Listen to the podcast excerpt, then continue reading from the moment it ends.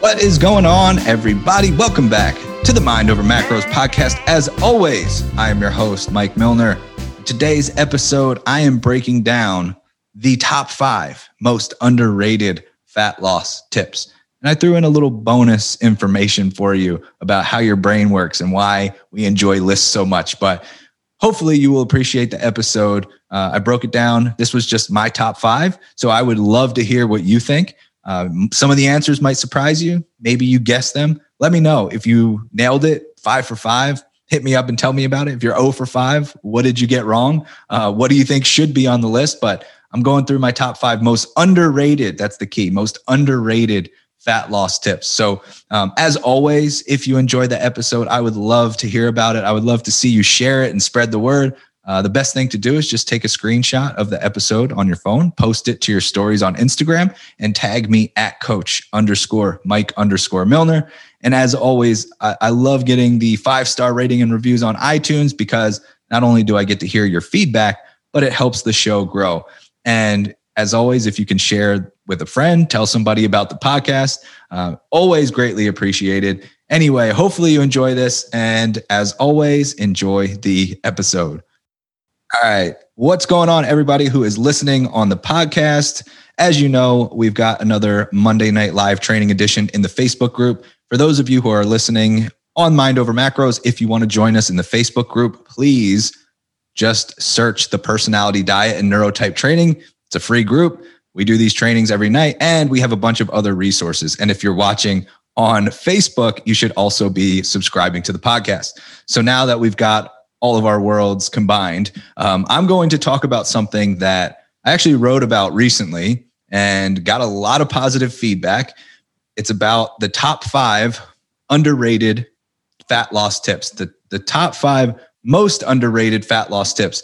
And I made I made this a post and I, and I wrote about this and I actually commented about how people love lists because the way that our brain works. And I'm going to break that down as well. And it was funny because when I emailed all of the content about the five underrated fat loss tips, and then I, I started out with a list of why people like lists, I got more comments about that part of it than I did the actual fat loss part of it, which was kind of funny. People were like, oh my God, I, I love lists and I never knew why it makes so much sense. And, you know, sometimes I feel like I'm just a complete nerd on the psychology side of things. And I love to figure out like why we're we're wired the way that we are and all of that stuff. And and it's just it's funny to me. So um to see kind of like the response that was more, you know, you guys are nerds just like me. That's that's the bottom line. Um, so I'm going to jump right in. This is going to be kind of the whole, you know, theme of the of this episode, which is just the the top five most underrated fat loss tips. But I have to start with why do we actually enjoy lists so much?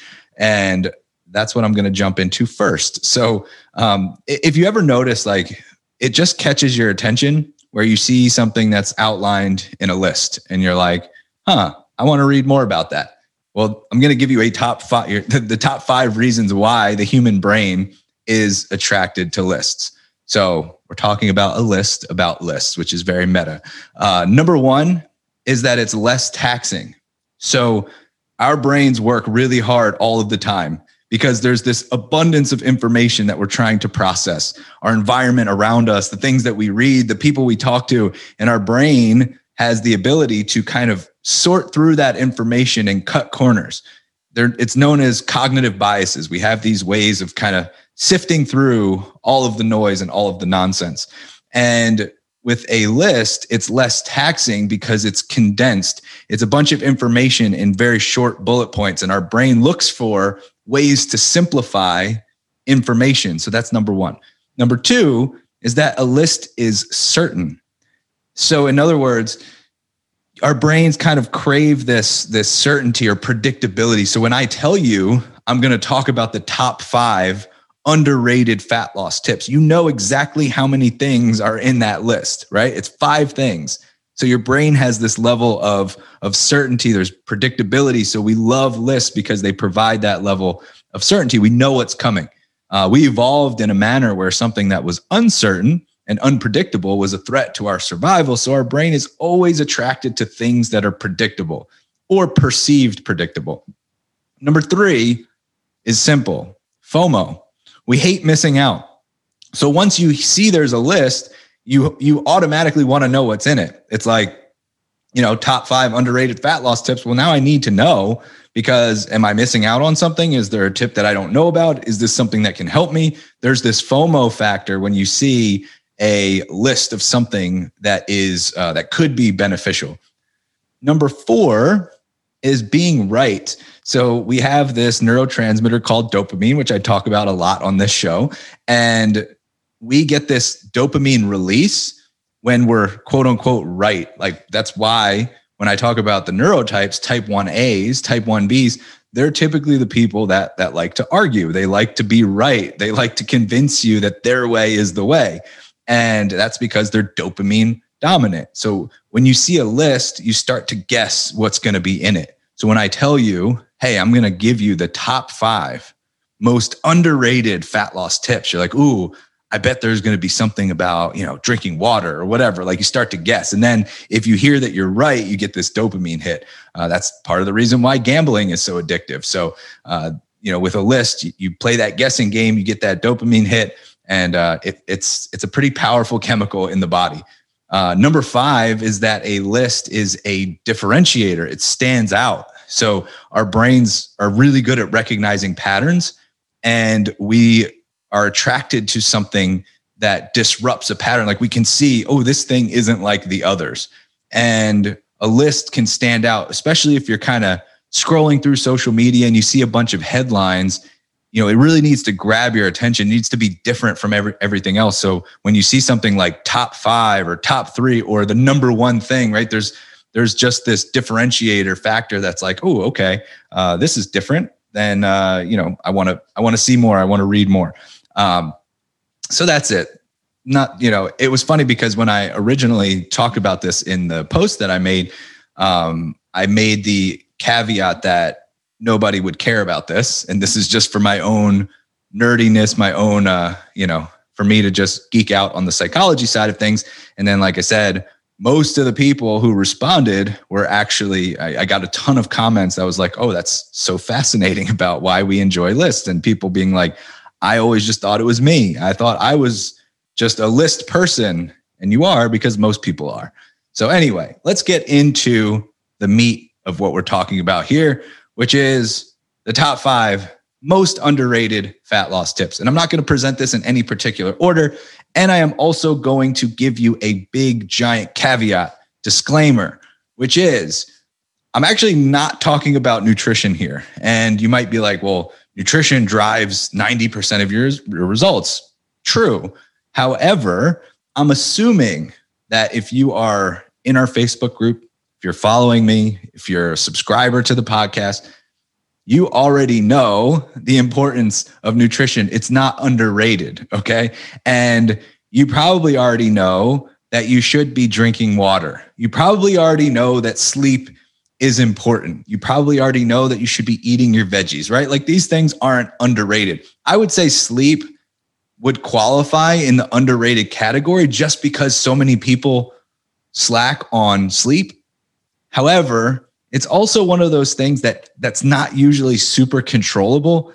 Uh, for some people, it is, which is great. If you can improve sleep, if you can get more of it, that's awesome. But most people, just for their, you know, based on their schedule, their family life, uh, whatever they've got going on, it is very difficult to get more sleep. So I'm not including that, even though it would certainly qualify. So that is my disclaimer. Uh, you know, for the most part, this is you know this is not nutrition related because you should already know that nutrition is important. It's not really underrated. Um, all right, let's jump in. So the first underrated fat loss tip that I want to bring to your attention is walking. It's not exciting. It is so effective, though. Uh, most people think about all the intense shit that they can do, and they want to, you know, pound their bodies into the ground, and they think like no days off, beast mode, all this stuff. Walking is such an effective fat loss tool. I call it the silent assassin because nobody mentions how, you know, like all of the benefits to just walking more. And yet it, it is like this it's literally the only activity that we do that we can do that simultaneously lowers cortisol and improves insulin sensitivity. So if you want hormonal health, if you want more calories burned, if you want more stress relief, if you want more um, just like mindfulness, if you want to be, you know, out in nature, like all the things that you can add to your life through walking, uh, it's so effective and so underrated. You want fat loss, think about walking more. Like that is one of the things. Most of the time, people who are like brand new to fitness and they're like, where should I even start? That's a great place to start. You know, just walking more. Uh, you know, park further away, take the stairs, just walk. Um, you know, plan it out. Get something in every morning if you can, or or calendar block. You know, block a time off in your schedule every single day that you walk, and set timers. If you have a sedentary job, set a timer in your phone so you can get up and walk more. So that would be number one. Number two, strength training. Again, most people think about fat loss and cardio going hand in hand. Cardio, in my opinion, is a very ineffective tool for fat loss. It's just my opinion, and I have some science to back that up. It's not just a random opinion, but when you talk about fat loss, the fact like here's the thing i talk to people every day and I'll be on a on a call with somebody and they'll be like, "Yeah, my goal is fat loss. I know I need to do more cardio, but blah blah blah. I don't like cardio." And I'm like, "Whoa, whoa, whoa! Who said you need to do more cardio?" It's like, well, you know, if I did more cardio, I'd lose more fat. Again, who says that? Like, I don't know how that information is still being spread. Cardio is a highly ineffective tool. It's a very manual way of burning calories, but it has no. It, it does have obviously cardio cardiovascular benefits, and it if you enjoy doing it, by all means, go for it. But I'm talking about as a fat loss tool for longevity and sustainability. Strength training is way more effective because of what it does to your metabolism. With strength training, you might burn less calories during the session, but you burn more calories overall because your body becomes inefficient with calories and you're telling your body that it needs muscle, right? And muscle burns more calories at rest than fat. So with cardio, you become more efficient with calories. In other words, if I were to run three miles and let's say I burn 500 calories, just to throw out an arbitrary number, the more that I run three miles, the less I'm going to burn from that same three mile run. So what was once a 500 calorie burn became a 200 calorie burn. And if I'm not strength training and I'm not holding on to muscle, well, then I'm burning less calories at rest. My metabolism is becoming more efficient with calories, which is not a good thing for your, you know, for fat loss. You want to be inefficient with calories so you can eat more, so you can burn more at rest um, and get the lean physique that you are potentially aiming for. I don't want to assume that's your goal, but if you want to stay lean, if you want to lose fat, strength training has so many metabolic benefits. I, I called it the the metabolic hero because most people think of cardio and, and fat loss uh, going hand in hand, but that couldn't be further from the truth. It's strength training and fat loss because of what it does for your metabolism. Uh, and and again, there's there's the point of doing too much, which is why number three is rest days. What most people think about, they think like the the magic happens in the gym.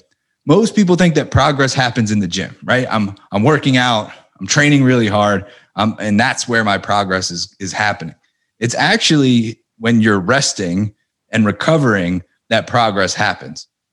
Your body changes when you're resting, when you're sleeping, when you're allowing proper recovery to occur. When you when you train, you're actually digging yourself a hole. You're breaking down. Let's say you're doing some kind of strength training or high intensity training. You're breaking down muscle. You're you're creating a debt that needs to be repaid right? You're taxing your body and your your nervous system, your muscles, whatever, you know, energy work you're doing. That debt needs to be repaid. So if you're not allowing for proper recovery, then your body is spending all of this time just to get back to where it was with no progress being made. The magic happens where you allow proper recovery, you're allowing for adequate rest, and then your body can surpass where it was because you've given it what it needs. And now there's obviously a nutritional component to that. You have to be eating enough. Um, however, the rest days are where the magic happens. If you are training seven days a week, you're likely not seeing the results. It's it's amazing how often we have clients that progress faster by taking away training days or making their training days more recovery or restorative. Like instead of doing a sixth high intensity workout, we're going to cut that down to four and we're going to add some low intensity days. We're going to add some mobility work. We're going to add some more restorative, you know, yoga, whatever it may be. It's amazing what happens when you actually give your body the rest that it craves and it needs. Uh, if you find yourself with like no energy, you don't have, you know, your performance is tanking, you feel muscle soreness all the time, your sleep is suffering, you're cranky all the time, your body is sending a message that there's too much stress and it's coming from somewhere. And one of those places that it could be coming from is that you're working out too much. Uh, it could be, you know, too too much volume. It could be too much intensity. It could just be too much frequency. Uh, but we have to look at the overall big picture and make sure that we're getting adequate rest days. Inevitably, I always get the question, well, how many rest days should I be taking? And that always depends on the individual. So for some people, depending on the other stress in their life, they can get away with, you know, one or two rest days, but that's in an ideal circumstance where there's no other outside stressors. Like they have a pretty stress free lifestyle and they can put more stress in the gym. Like when people, when, when people talk about like CrossFit athletes and look at their bodies and they're like, how do they train so much and still look like that? You know, why can't I train six days a week if they can do two a days, you know, for six days a week? It's like you don't understand that the top athletes are literally eating, fueling, and recovering as like a full-time job. Like that is what they're doing. They're eating enough calories to support recovery. They are getting enough sleep. They're doing all sorts of methods to be able to recover. But even still, even those top athletes are are running themselves into the ground off. Like even though that that's all they're doing is kind of a full time job, some of them are still suffering and leaving results on the table, in my opinion, by not prioritizing enough recovery and thinking that they need to be in the gym 24 uh, 7. I, I think we're starting to see that come to fruition and that, you know, be true that the more that somebody can dial it back and, and prioritize recovery, the better they're actually going to see uh, the more strength gains they're going to see the better performance they're going to see and, and if your goal is body comp then absolutely you need to give your, your body time to rebuild new muscle tissue. Like that's how the process works. The magic happens during your rest days. That is the true change maker. Um, number four is kind of similar. It's along the same lines and, and it's refeeds diet breaks maintenance weeks um, this is what allows you to maintain your results. So when we talk about fat loss, I'm assuming that you want permanent fat loss. I'm assuming that temporary fat loss is not your goal. So if you are trying to extend your results, if you're trying to keep your results long term, then not living in a calorie deficit is important. In fact, you should be dieting as a very short term intervention you should be not dieting as often or more often than you are dieting.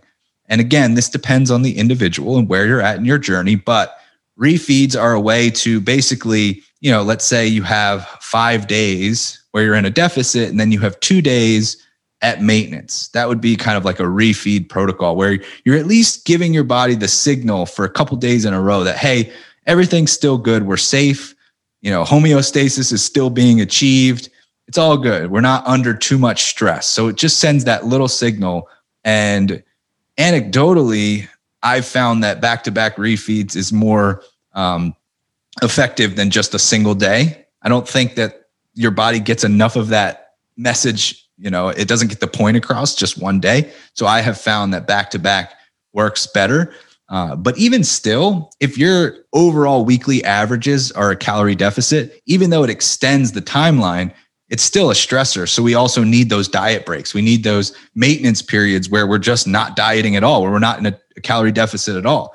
And we're actually eating adequately to support our bodies, to support recovery, to support uh, you know our our metabolism and hormonal profile and, and all the things and all the benefits that come with eating at maintenance and not always burning the candle at both ends or living in a deficit. It, the fastest way to burn out, the fastest way to stall progress is just to hammer an aggressive deficit and and let it ride like seven days a week and just go after it.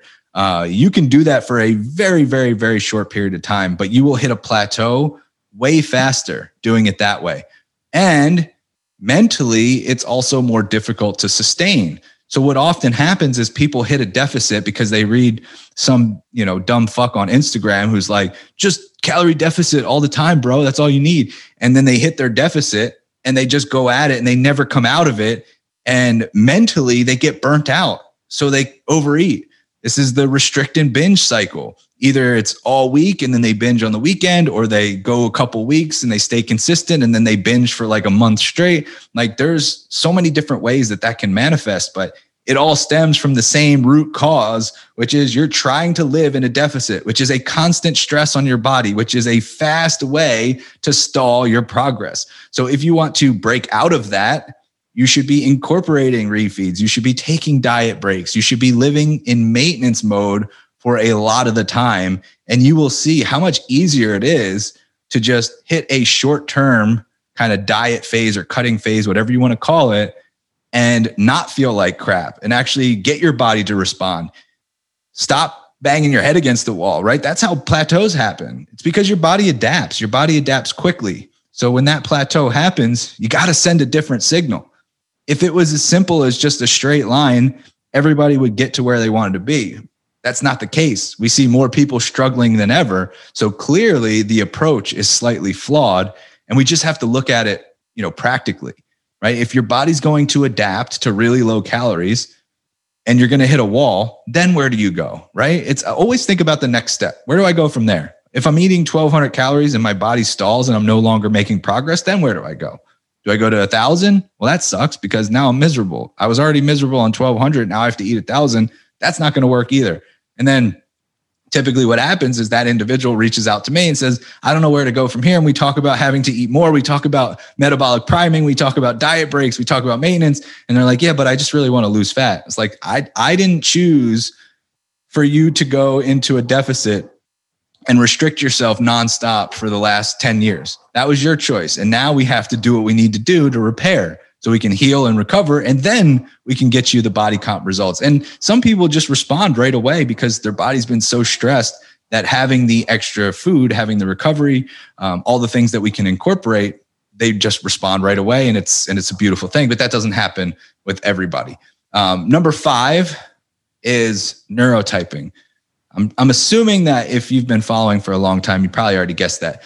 Neurotyping to me is the missing piece. It's the glue that holds it all together because number one thing that most people self proclaim struggle with is consistency. And nothing creates better consistency than working with your nature, than understanding how your personality plays in your nutrition, in your training, in your lifestyle, in your behavioral tendencies, in what motivates you. I tried to fight against my nature for so long, and all that did was left me broken. It left me feeling like a failure. It left me thinking that something was wrong with me, like I was fundamentally flawed. I would never be successful. And then all of a sudden, I had one person in my life. Shout out to Coach Thibs because completely changed my life. I had one person in my life who said, You've been fighting against your nature this whole time. And the way that you're wired, your personality type, not only do you need variety, but you actually thrive with variety. You crave it, you thrive with variety. Because here I am jumping from program to program to program, being like, why can't I stay consistent? What's wrong with me? And the entire time, um, I've just been fighting against my nature. So once I aligned with my personality type, it changed everything. Knowing your personality, knowing your neurotype, it, it allows you to structure the plan uh, that's going to best suit you. It allows us to pick food recommendations. It allows us to work with macro ratios. It allows us to understand your strengths and weaknesses, behavioral tendencies. All of those things uh, can be achieved simply by knowing your personality type. Um, so I'm curious what you guys think. I would love to hear your feedback. What do you think of the list? What do you think of the five? Is there anything that I missed? Is there anything that surprised you? Um, hit me up and let me know you can just shoot me a, a, DM on Instagram at coach underscore Mike underscore Milner. And then, as always, if you appreciate the, the show, if you're listening on the podcast, uh, leave me a five star rating and review on iTunes. Share this to your stories, tag me on Instagram, tell a friend. Like, there's nothing better than just saying, Hey, I found this episode interesting. You should give it a listen. Um, totally means the world to me. But uh, that's all I got for you guys today. Um, I will be back very soon with another special guest episode next week. And I will talk to you guys next time.